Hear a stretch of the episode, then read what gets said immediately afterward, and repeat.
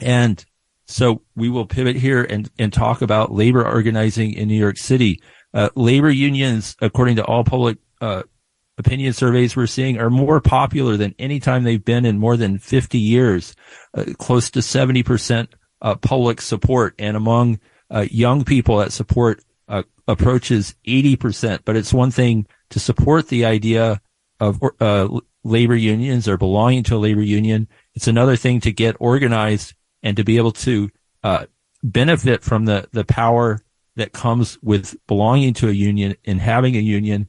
And one group that's uh, really playing a fascinating role at this moment is uh, the Emergency Worker Organizing Committee or EWOC.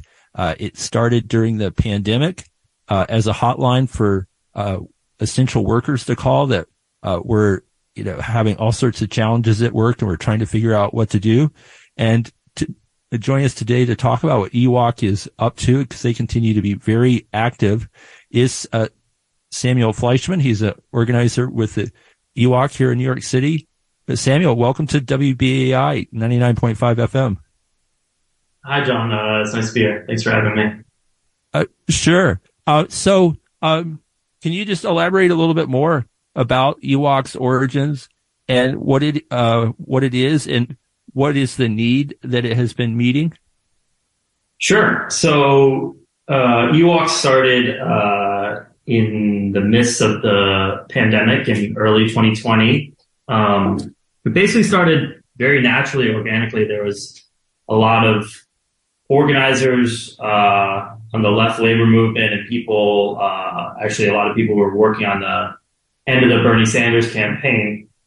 And naturally, uh, a lot of these people were getting a huge influx of uh, messages and DMs from workers, uh, a lot of frontline and essential workers asking for support because they were dealing with lack of PPE equipment, um, unsafe condition, working conditions, uh, and they didn't know what to do. So it sort of happened you know, in a rapid response organic moment that a bunch of uh, smart people got together and basically created like get support form, like a hotline for if you have, are having issues at your workplace, um, you can contact us and we'll get back to you within 48 hours and we'll sort of, you know, figure out the best response for your working situation and, uh, and, and help you, uh, help you build power in your workplace. So that's how it initially started. And then, you know, it just sort of, it, it met the moment. I think we've all seen in the last two to three years that this there's been this huge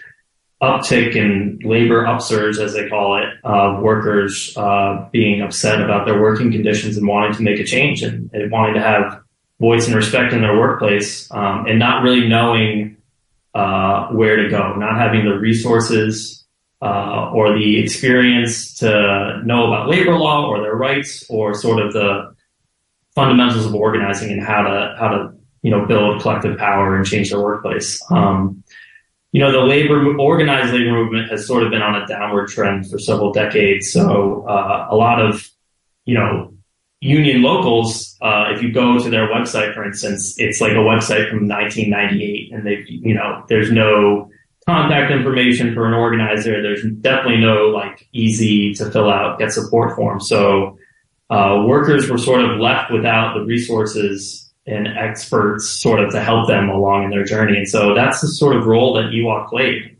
Um, and we've been playing that role since the pandemic and it's really grown out of uh, that era of sort of virtual organizing and remote organizing to where we are now with people like me and a group of folks uh, who are starting EWOC chapters around the country and providing on the ground sort of physical uh, organizing support for workers.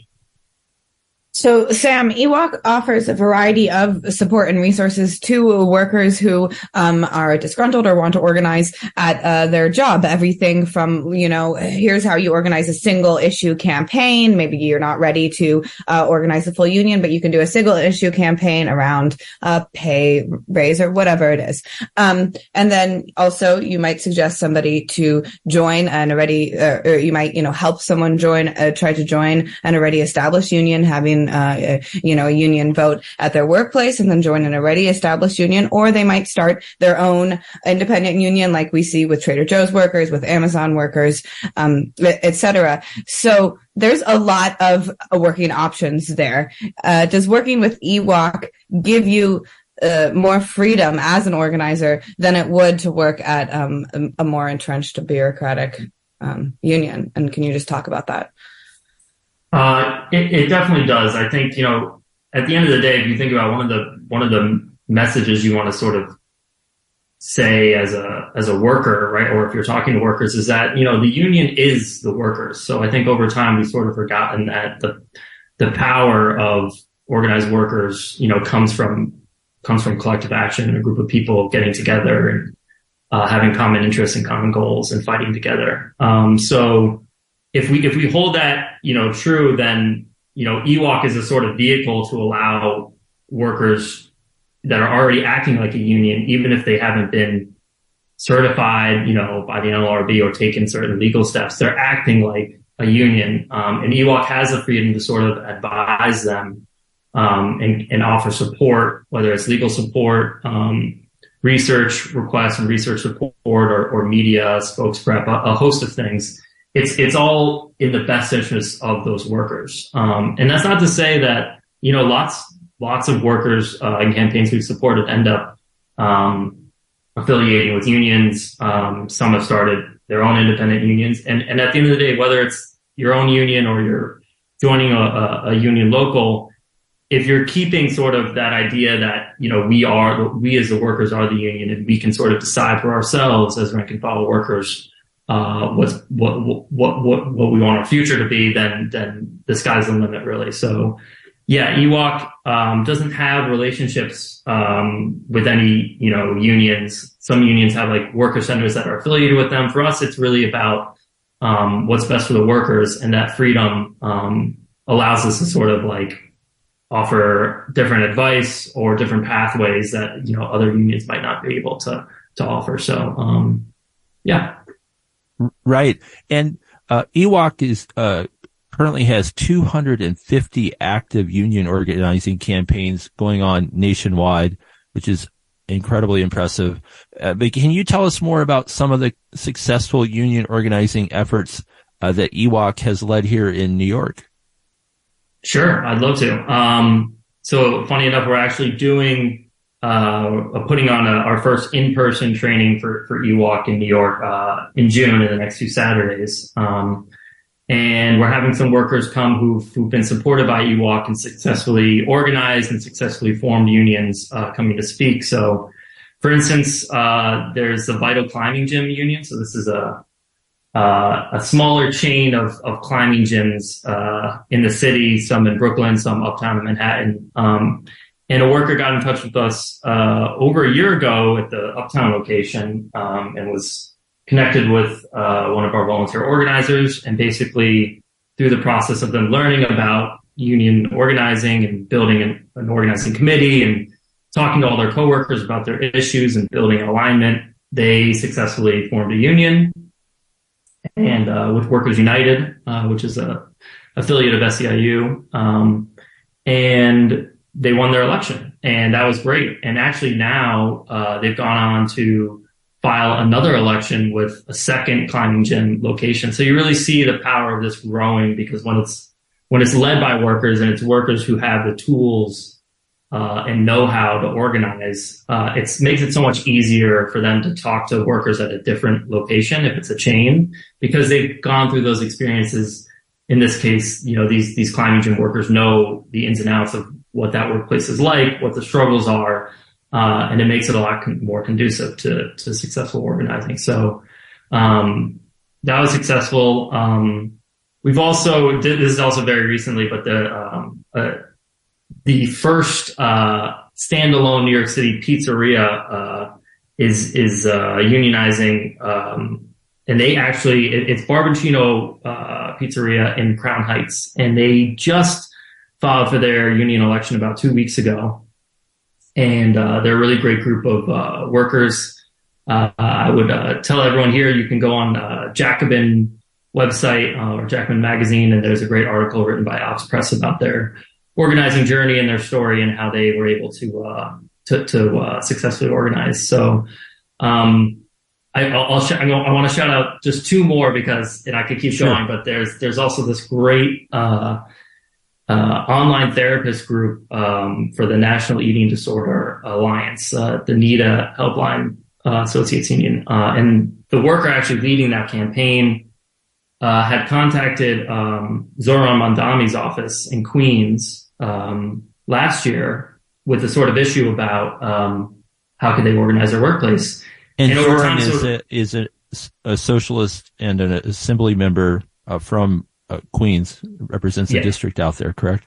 Yes, correct. So uh, he, uh, th- their team sort of has, you know, heard and, and knows about EWOC now. So she was able to connect with with uh, another EWOC volunteer organizer, and uh, the same thing. You know, over time, was able to organize uh, her coworkers, and they filed for an election. But I just want to point out, just you know, because this is a more complex story, and people can also Google this, um, that they successfully filed for an election and won, and then the employer. Um, these were online, you know, therapists. They they fired all of the therapists um, and replaced them with a chatbot. So I just want people to think about um, sort of what links employers will go to to sort of protect their profits and and how they sort of will disregard workers. And that was here in New York that they replaced the workers with the chatbot. Yeah, that, that was here in New York, and uh, and that's not because there was also these. Sorry to interrupt, but the, I have to draw this connection briefly. There was also an eating disorder helpline um, that fired its staff when they said they were going to unionize and transition to chatbot. And then within like two weeks, they had to take down the chatbot because there was such a slew of terrible responses. But I guess this right. is a widespread issue because these are different instances. So continue. Thank you. Yeah, right. When has a chatbot ever had to actually uh, deal with an eating disorder?